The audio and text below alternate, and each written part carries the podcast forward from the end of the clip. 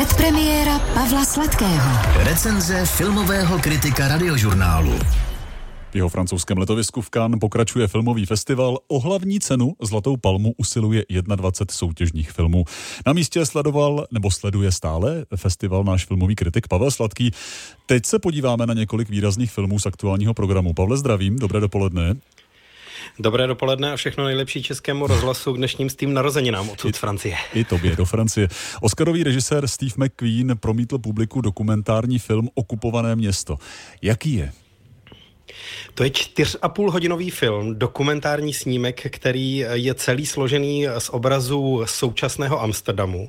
A během toho, co sledujeme současný Amsterdam, tak se přesně na těch místech, které jsou v obraze, dozvídáme příběhy z druhé světové války a z holokaustu.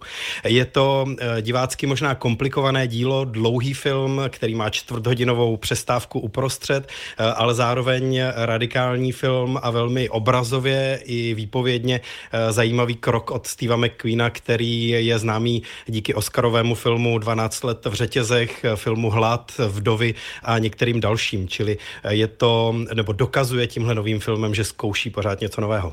Francouzský film Návrat domů provází další skandál. O čem je film a v čem spočívají ty kontroverze? Skandál spočívá v tom, že eh, producenti Katrin Corsini, čili režisérky tohoto filmu, museli vrátit část peněz, protože eh, při natáčení toho filmu eh, natočili i scénu sexu nezletilé postavy, nezletilé dívky, která nebyla ve scénáři, což neodpovídá pravidlům tady ve Francii.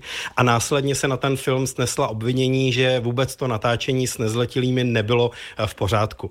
Katrin Corsini to víceméně popírá, ta klíčová scéna z toho filmu byla vystřížena, v tom filmu jsme ji nemohli vidět. Nicméně jde o příběh matky a dvou dcer, které se vrací na Korsiku po velmi dlouhé době, po nějakých traumatických událostech, které proběhly, když obě dvě ty dívky byly ještě velmi mladé. Bylo jim asi rok a tři roky.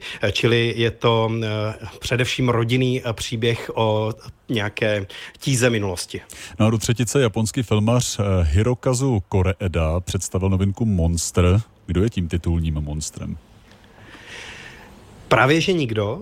To, kdo je monstrem, nebo to, co je monstrem, se postupně v tom filmu přesouvá z jedné postavy na druhou a ukazuje se, že eh, mezilidská komunikace, eh, to, jakým způsobem vnímáme druhé, že tam je někde trochu zakopaný pes, spíš než by někdo byl vyníkem a někdo jiný obětí. V tomhle případě ten film otevírá scéna velkého požáru, po kterém se dozvídáme, že hlavní hrdina má problémy ve škole, je to mladý kluk před předpubertální a my nevíme přesně, jestli jde o nevhodné chování učitele, nebo jestli jde o šikanu ve třídě, nebo vztah se spolužáky a postupně vidíme vlastně tři verze těch samých událostí, tak jak nám je režisér Hirokazu Koréda vypráví. V Cannes pokračuje filmový festival a v práci tak pokračuje i filmový kritik Pavel Sladký. Pavle, díky.